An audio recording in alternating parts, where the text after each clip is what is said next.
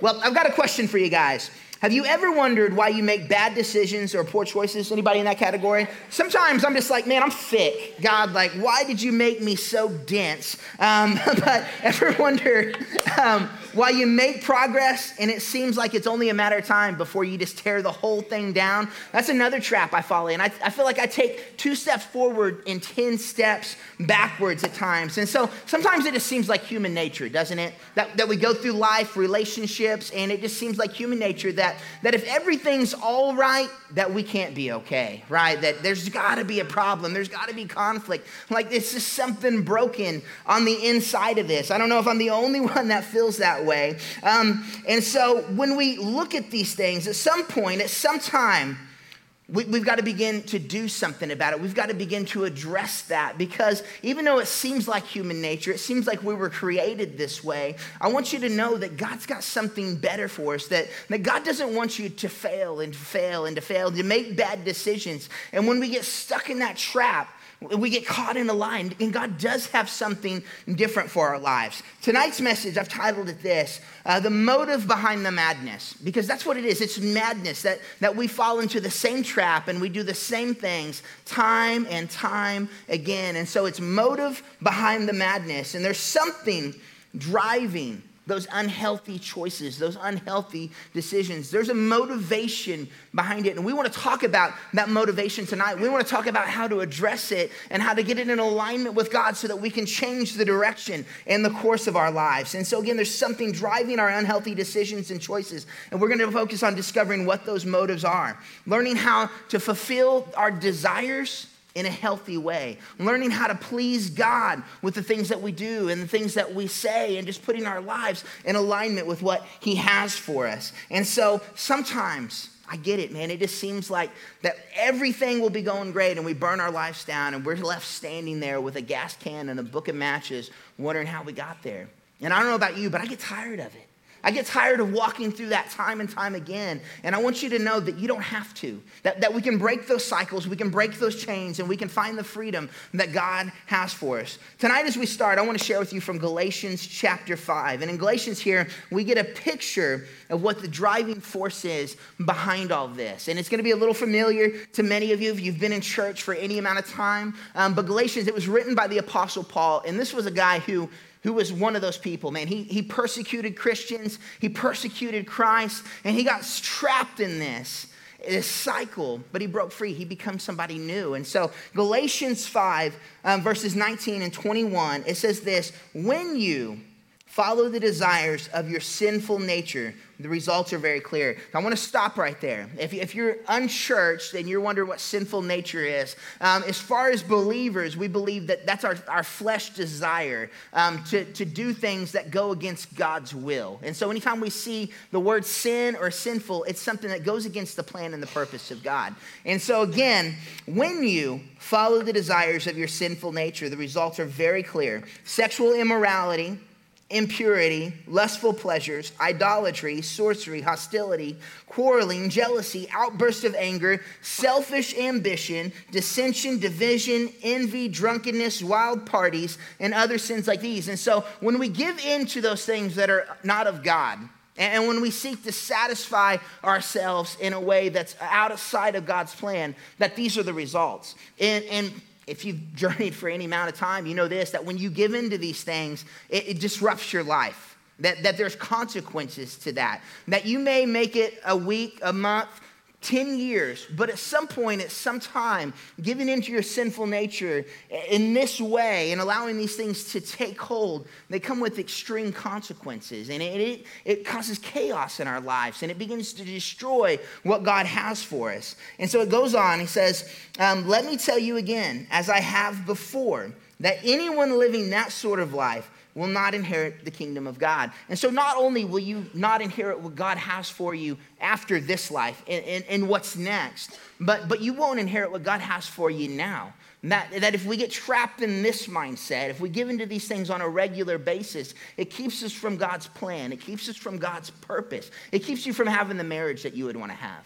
That if you're in here and you're like, I want to be married or I want a better relationship, that, that if we give into this, that, that's the thing that creates that issue, that creates that rift. And we, we us and our partner have to bring those things into alignment with God so we can experience what He has for us. Our finances will never be right when we're giving into this. Our relationship with our children won't quite add up when we're giving into these things. You name it, it's knocked off a course when we're giving into these things time and time again. And again, it's so hard in the middle of it to, to recognize and to realize the consequences of what's going on because we become blinded to it. And so, anyone living that sort of life will not inherit the kingdom of God. And so, we, we, get that, right? We've all experienced consequences at some point, and so we get that.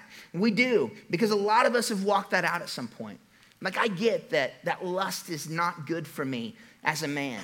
And I know that if I give into that, that it'll destroy my marriage. I get that. I get that wild parties, man, they take me to a place that I don't want to be. And they, they make me a person that I don't like. I get that. But, but what do we do about it? How, how do we address these things? How do we address these things? And so, more often than not, we know what we're doing isn't good, right? Like, I don't need to, to get up here and to point at all your indiscretions in life and say, sinner, sinner, sinner. We don't, we don't need that because we recognize that, that these things aren't okay in our lives. That, that's not the issue. The issue isn't that we go through life and we just think, man, all these things that we do wrong are great. I, I never think that screaming and cussing at my wife is a good thing. But sometimes I fall into that pitfall, that trap, and I do that. I never walk away from mistreating my children and think that it's a good thing.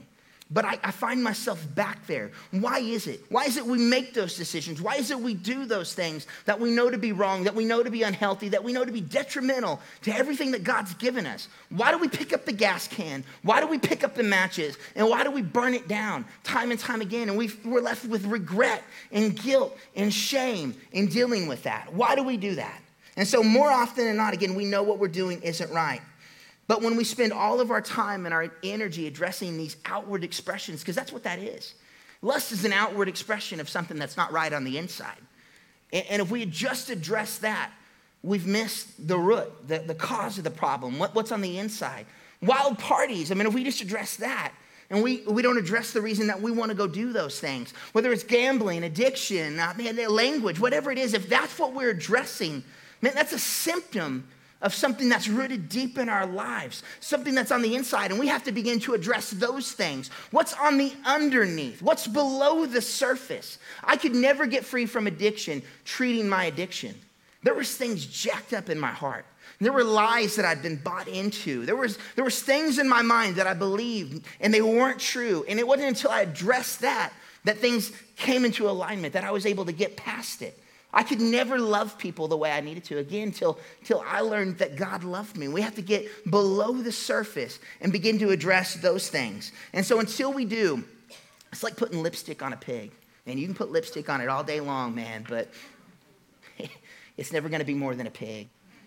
It's like putting band aid on a bullet wound. You know, you're still bleeding out, there's still something going on. We, we've got to get below that. We've got to really deal with what's going on. Otherwise, we're going to get trapped and we're going to get trapped. And that's madness. Doing the same thing over and over, addressing our issues in the same way over and over. That's madness. That's insanity. And we've got to recognize that and we've got to begin to address the things in our lives differently and get at the surface or get below the surface, get at the root of what's going on in our lives. And so we struggle in those changes because we deal with the symptoms instead of the underlying root cause. And so you may be asking, well, what's, what's the root? And what, what's, what's below? I'm glad you asked. And so at the root, we're trying to, this is what we're doing. At the root, we're trying to bring about God's plan and God's purpose our own way. That, that's the problem. We're trying to bring about God's plan and God's purpose our own way. God created us with passions and desires that drive us in a way that's unique to humanity. That, that God's gifted us with that. A problem arises, though, when we try to meet those needs outside of God. That, that's what happens. That, that oftentimes the, the, the root need that we're trying to fulfill, the thing that we're trying to seek, that the hole we're trying to fill, that, that at, its, at its core is something that God created in our lives. But when we get off track, when, when we get skewed, in our thinking, we begin try, to try to address these things that God may, may, have placed in our lives, not the problems, but the desires. And we try to meet those things our own way. An example of this is sex. Sex is a good thing. Yeah, Pastor said that from the platform. It's a good thing. You know what's not a good thing?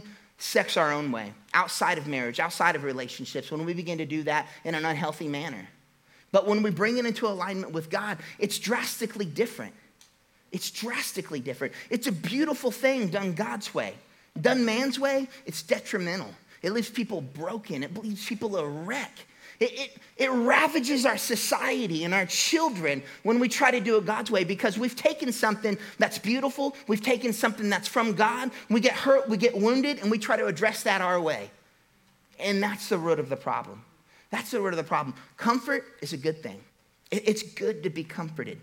But when we seek to be comforted by drugs, by alcohol, in codependent relationships, and we seek comfort that way, we've taken a desire, something that God's given us. God's made us for relationship. God's made us to seek Him for comfort and to find rest in His shadow. But when we begin to address those things our way, then we've messed up.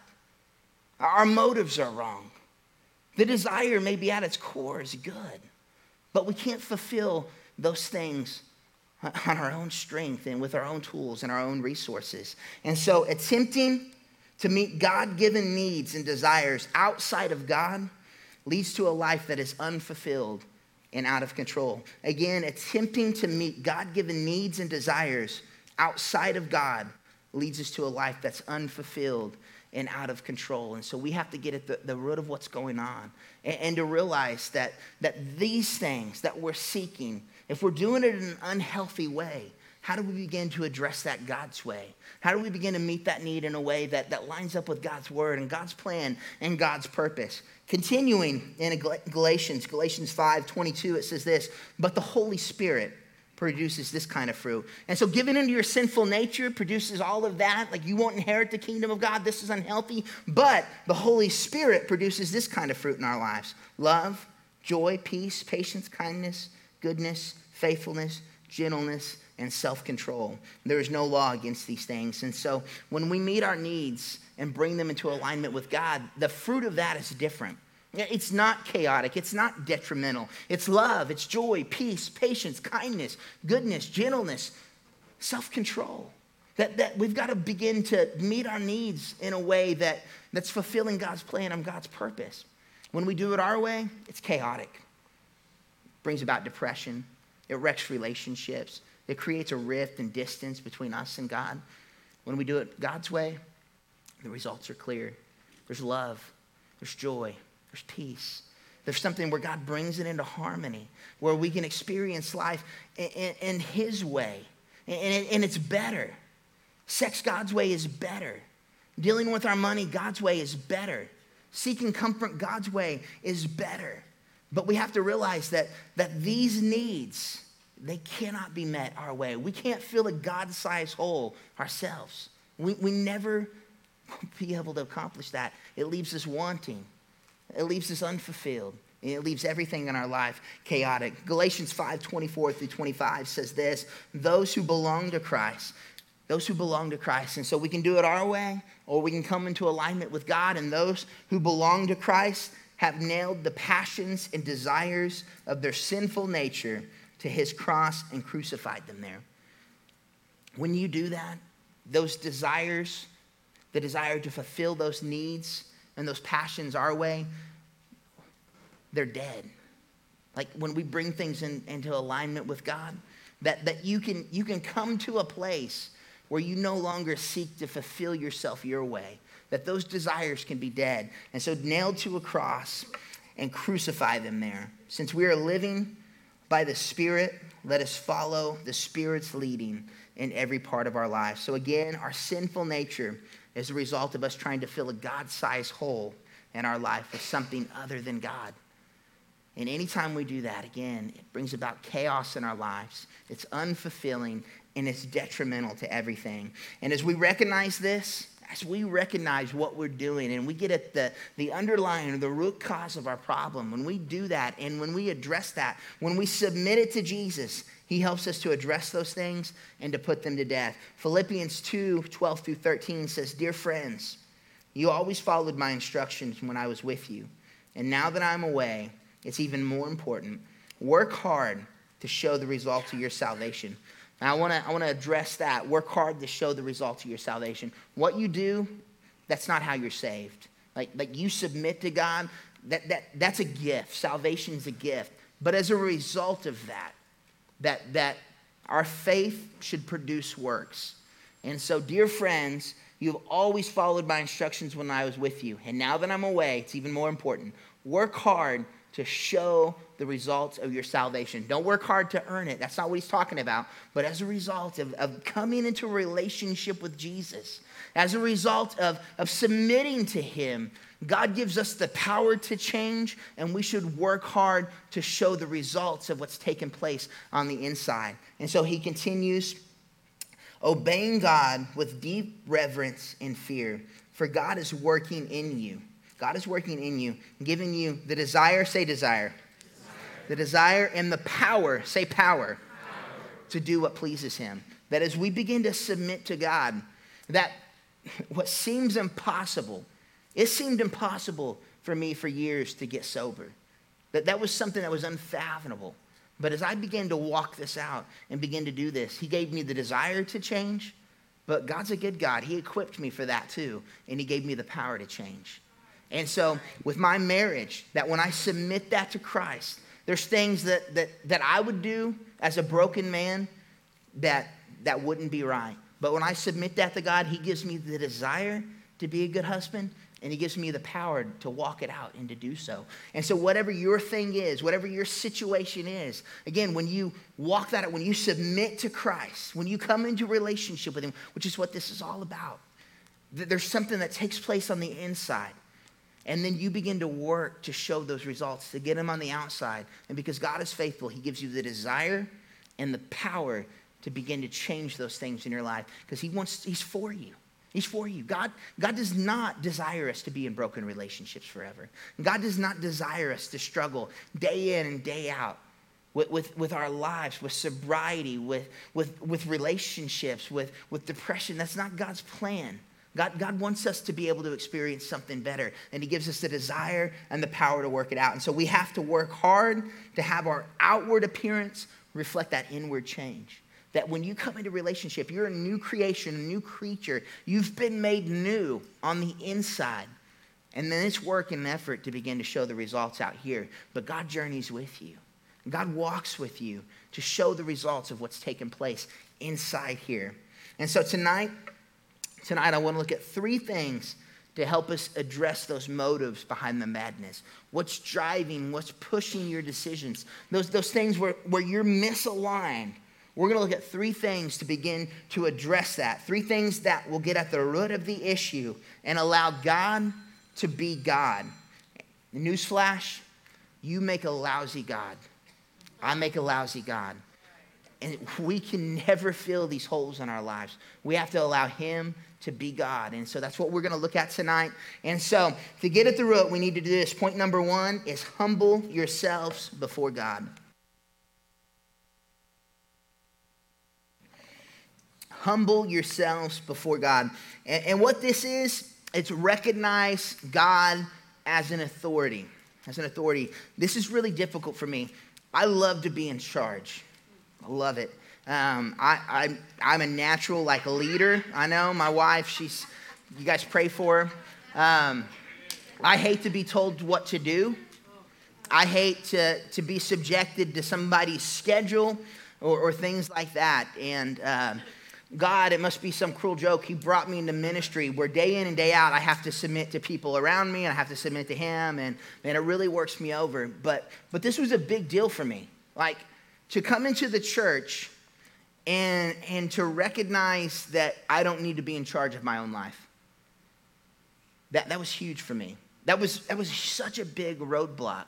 But, but in order to, to get at the motives and to begin to change it, we have to recognize this that, that we cannot be the ultimate authority, that, that you cannot be the ultimate authority in your life, that you've got to humble yourself before God and to God and submit to his plan, to his purpose, to the calling on your life, whatever it is, that yet you make a lousy God. So let God be God. Humble yourselves before God. And so I want to share with you out of James. Um, if you didn't know this, James was the half brother of Jesus. Um, why, why Jesus was alive, James did not believe his brother was the Son of God. But I, I said this a couple weeks ago. How many of you know that if your brother um, predicts his death and resurrection and says he's the Son of God, and then he pulls it off, that man, you're going to change your opinion of him real quick. And so, um, after Jesus did those things and was walking around and, and revealed himself to James, um, after James, you know, like knew him to be dead, um, James kind of changed his tune. He said, "Oh, all right, like you, obviously you are the son of God. And so James, he, he led the, the church in Jerusalem. And so um, he led Jewish converts. That was who he ministered to primarily. And so James, in verses four through six, he says this You adulterers, don't you realize that friendship with the world makes you an enemy to God? I say it again if you want to be a friend to the world, you make yourself an enemy to God. Do you think the scriptures have no meaning? They say that God is passionate and that the Spirit He has placed within us should be faithful to Him. Say to Him. Amen. And He gives grace generously. Say generously. We got a generous God. As the scriptures say, God opposes the proud, but gives grace to the humble. And so God gets this about us that that on our own, man, we make lots of mistakes, that we're not going to get it all, all right. And the great thing is that that's not a precursor to Him saving us. That's not a precursor to Him wanting to work in our lives or even being able to work in our lives. That, that you don't have to get it all together. That's not how God works. God works this way. When we realize that we don't have all the answers, and, and we humble ourselves to Him and allow God to be an authority in our lives and, and to be in charge. And, and, we humble ourselves. When we're proud, we're in opposition to God. When, when I came into the church and I thought that I made a better God than God did in my life, in any time we dismiss him or di- dismiss what he's calling us to do, that's the statement you're making. That's the position you've taken. You've said, I'm better at you than this, God. Like, like, I know that you want me to do this in my relationship, but hold on. I know better than you. Have you ever thought about that? That that's the position we take when, when we know what he's wanting us to do, when we read it and we dismiss him as an authority over it. And say, I'll do this here, I like that. And man, this, this is good here, but this, this is dated. Surely this, is, this wasn't written for today. And anytime we've done that, we have failed to humble ourselves before God. We've taken a road of, of pride and arrogance. We've put ourselves in opposition to God, and we've fallen into that trap of we're going to try to fulfill that need, that desire our way. That we're going to ignore God's plan and God's purpose, and we're going to do it our way. And anytime we do that, we've given in to sinful nature. And anytime we give in to sinful nature, you're not going to inherit God's kingdom on that side, and you're not going to experience the life He has for you in this. And so, if we want to get at the root, we have to recognize that, and we have to begin to humble ourselves before God. And James continues in verse 7 and 8, and he says this So, humble yourselves. Say, humble yourselves. So, humble yourselves before God. Resist, they resist. Resist the devil, and he will flee from you. Come close to God, and God will come close to you close to God, and God will come close to you. Wash your hands, you sinners. Purify your hearts, for your loyalty is divided between God and the world. And I won't get into that because we talked about it last week. But if you want to, that, that's addressing that double mindedness. If you missed last week's message, check that out because it's all about bringing our, our thought life in, into alignment with what God wants us to do.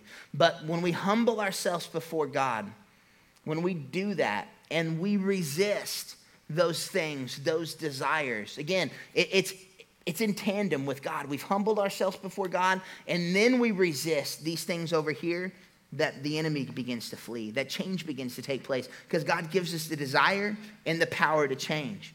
But when you address those things in your life and you still think that you're God, and maybe you come to church on Sunday, you read your Bible a little bit, and you cherry pick some things here and there, and you don't fully submit, guess who's not fleeing?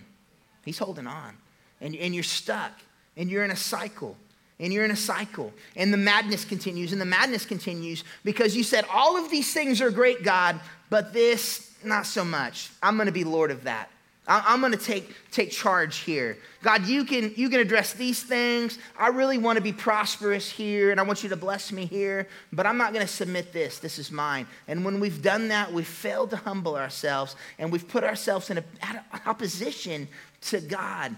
And, and God's not able to move in our lives because, not because He doesn't want to, because we won't allow Him. But when we do, we have the, the power and we have the desire to change, and God begins to move and allow those things to take place. And so, again, James says, So humble yourselves before God, resist the devil, and he will flee from you. Come close to God, and God will come close to you. And so, sometimes, sometimes we recognize God as the authority, and sometimes we only do it halfway. We recognize his position, but question his motives. Anybody in here ever question God's motives? It's all right. It's okay to raise your hand and be honest in church. We can do that. Um, I've questioned God's motives. Um, so, to get at the root, we need to do this. Point number two trust God to be God of all. Trust God to be God of all. You don't have to figure it all out. Thinking that you do is an issue because God is God. He's got the answers. It's not for us to know everything. It's not. And uh, again, um, I struggle with a lot of things. Arrogance is a big thing for me. Um, as you guys are probably coming to find out, I have a lot of issues. Uh, but I, I struggled with the fact that I couldn't answer every question. That there was things that, that didn't make sense to me, or that I just I couldn't figure it out. And you know why it was such a big struggle? Because it put me at this position where I struggled to trust God. It was like, hey God, if I do this, are you really gonna like help me? Like, are you really gonna be there for me? I mean, if I give, if I make these sacrifices, God, are you really gonna do this? And, I, am trusting God's motives, or I'm not trusting God's motives, I'm questioning them. And I'm questioning his position. And at times I still do that very thing. I still do that. And I just question, God, are you, are you really gonna be good here? Are you really gonna be faithful? I know you've been faithful every other time. And every other time you've been there for me, but man, this one time you're probably going to fail me. And so I'm going to hold on to that. I get you're God, man, you're a great authority, all that, but you just, this thing right here, I better take care of it. I better handle this so you don't mess it up. So you don't mess it up. And, but when we do that, again, we've fallen into this trap. There, there's this madness. It's madness because this is what I know to be true when I really look at it. Every single time I take charge of something and do it my way, I burn it down. I burn I am like a bull in a china shop when it comes to my life. And when I do life my way, it is a wreck. When I do relationships my way, it is a wreck. When I do finances my way, it is a wreck. Everything's a wreck. But I still fall into that trap of madness and I say, God, you can be Lord of everything but this and we fall into that trap. And so, to get at the root, we have to trust God to be God at of all. And so, we go around, we do this, and, and we attribute things to Him and say, "Man, that was probably God's fault there." And we fall into trap. Anybody ever do that? Like, think that God punished them? I want you to know if you become a Christian, God's not punishing you on this side. Like any bad thing that's happened that didn't come from God, that comes from us. You guys ever heard the phrase, um, everything happens for a reason? You guys ever heard that? everything does happen for a reason. Sometimes it's because you're stupid and you make bad decisions. So stop blaming God. You know what the problem was? You didn't allow God to be God at all. You held on to this. It failed. You burned it down and you pointed at God and said, God, this is your fault. I'm never trusting you again. This is why I was going to hold on to it in the first place. And so we do that, but we've got to let God be God of all and, and recognize that oftentimes it's our own stupidity that stands in the way. And I'm not preaching at you anymore. I mean, any less than I'm preaching at myself on that one. I do the same thing. I do the same thing, but it's madness. And we do it over and over and over. Proverbs 3 5 through 8 says this Trust in the Lord. Say. Trust in the Lord, trust in the Lord with all your heart. Do not depend on your own understanding. Seek his will in all that you do, and he will show you which path to take. Don't be impressed with your own wisdom. Don't be impressed with your own wisdom. We're not very smart. None of us are. And if we could figure it all out, what would we need God for? If it could all be explained, if God could be explained, what kind of God would that be? We've got to trust Him with everything. Don't lean on your own understanding. Don't be impressed with your own wisdom. Instead, say instead, fear the Lord and turn away from evil. Then you will have healing for your body and strength of your bones. Proverbs, this Proverbs um, was actually written by King Solomon. And so if you guys know, know your Bible, know your Bible story, King Solomon was, was King David's son. When he came into leadership, he prayed for wisdom, and God was generous in that, and he gave Solomon wisdom. King Solomon was considered to be the wisest person who ever lived, essentially. I mean, he I mean, he was attributed with a lot. And so here's a guy who God said, I'm going to make you the wisest and he wrote this Don't be impressed with your own wisdom. Here's a guy who accomplished great things, was, was a leader over Israel, a great nation. He, he had huge accomplishments. Huge accomplishments. I can barely pay my bills, and I think I'm wise. Here's a guy who did great things, and he's saying, Don't be impressed with your own wisdom. I'm not impressed with mine. Seek after God with everything. Trust in Him. I mean, He'll make your path clear, He'll help you. And so, again, point number two Trust God to be God of all. Galatians 2:20 says this, "My old self has been crucified with Christ." And so again, when we've come into a relationship, when you've made that decision, and if you're in here and you haven't, I just want you to know this is what, avail- this is what is available for us. This is the opportunity we have for change. When we submit to God, when we submit to Christ, He'll begin to deal with these things. But He says, My old self has been crucified. That's when we come into relationship with Jesus. Those things are dead. Um, it's no longer I who live, but Christ lives in me. So I live in this earthly body by trusting in the Son of God. Why? Who loved me and gave Himself for me. That we need to trust God to be God of all because First off, He knows. He knows what we need, He knows what's best for us. But not only that, He set forth this plan to save each and every one of us. And so, as a result of that, the result of that inward change, we need to trust God to be God of all, to be Lord of everything. And so, my old self has been crucified with Christ. It is no longer I who live, but Christ who lives in me. So I give, I live in this earthly body by trusting in the Son of God who loved me and gave himself for me. And so, again, point number two was trust God to be God of all. And so, moving on to point number three, to get at the root, we need to confront your motives daily. Confront your motives daily.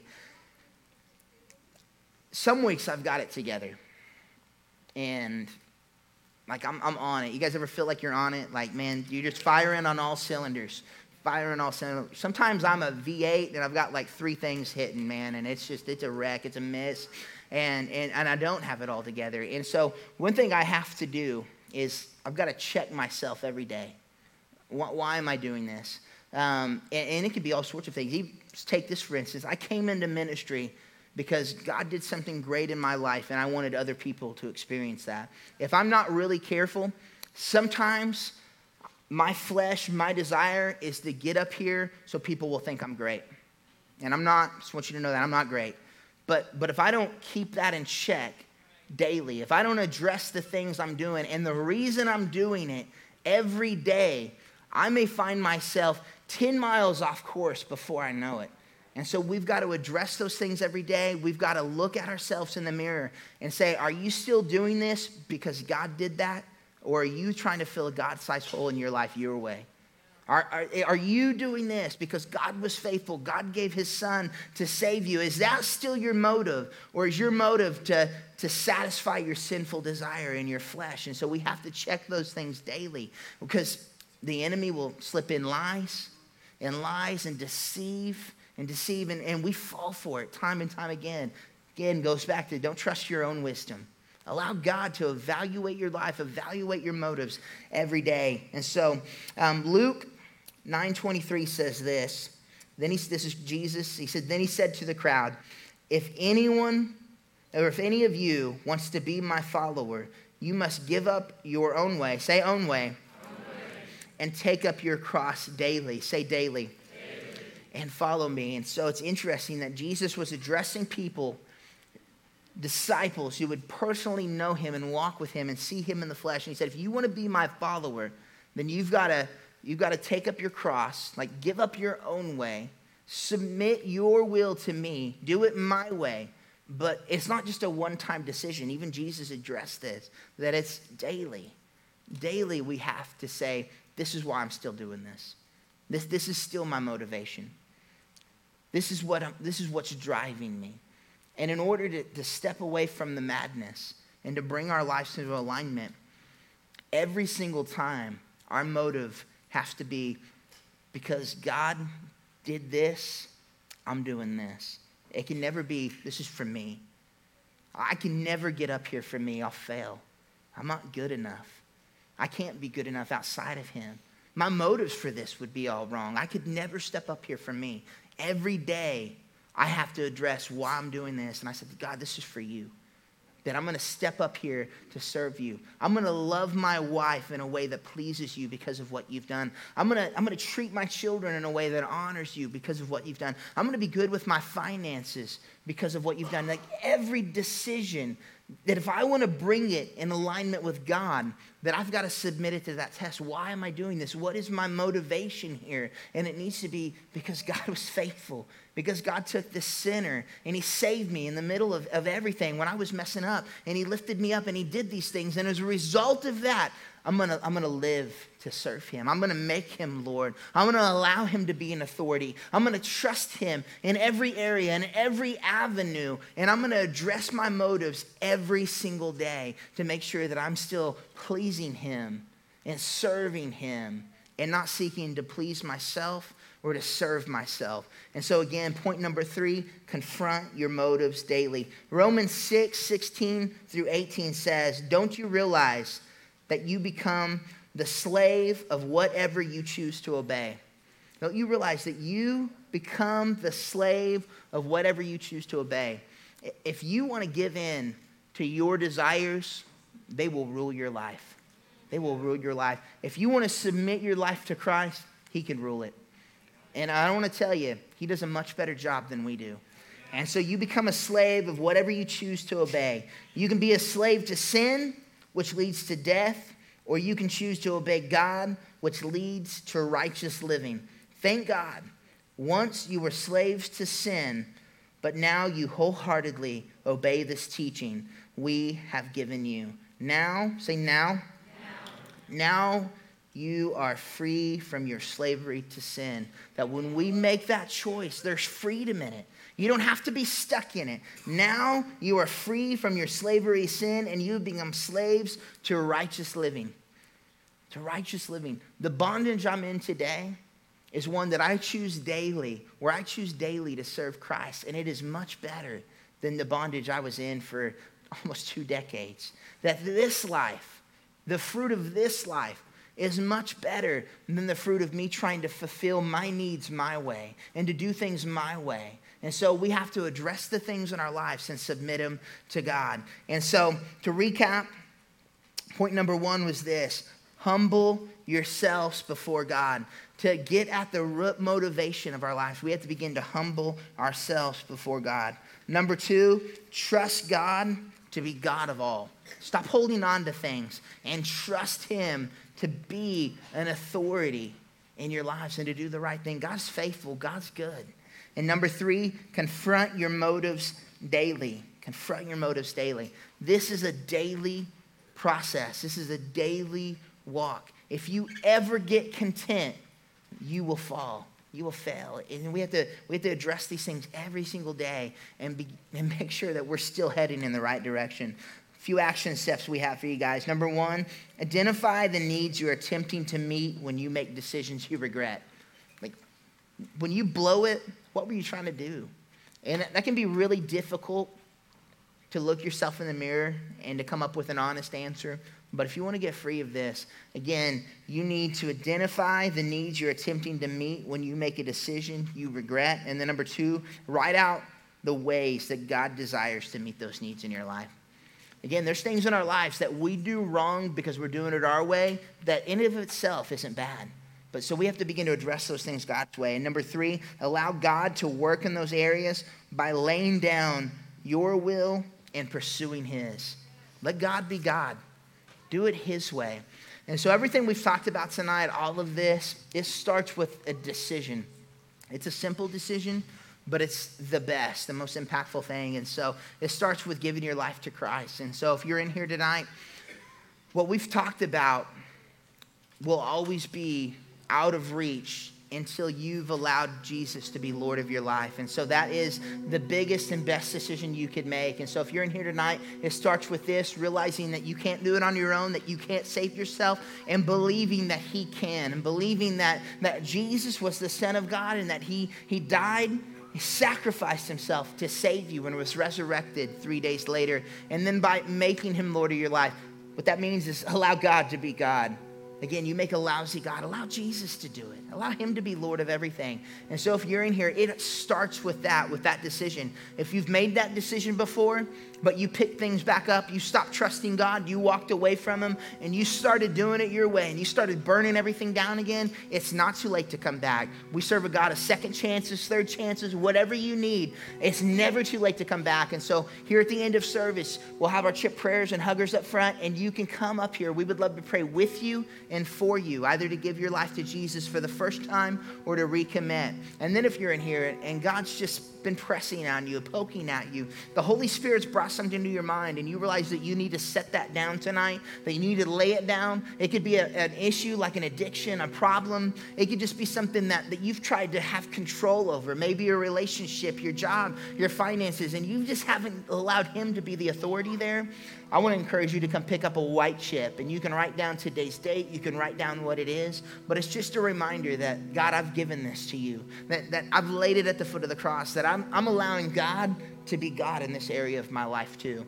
And then lastly, if you just need prayer, we're for you. And we would love to pray with you, uh, for you, to celebrate with you, to take things to God. And so if you just need prayer tonight, and that, that's all you need. That's all you want. That's all you're willing to do. We would love to, to be that with you and for you and just pray for you. And so, for any of those things, to give your life to Christ for the first time, to recommit, to, to pick up a chip so that you can, you can signify that you've laid something down, or just to receive prayer tonight, we encourage you to come up front. You guys could do this right now, if you could stand to your feet as we close in worship.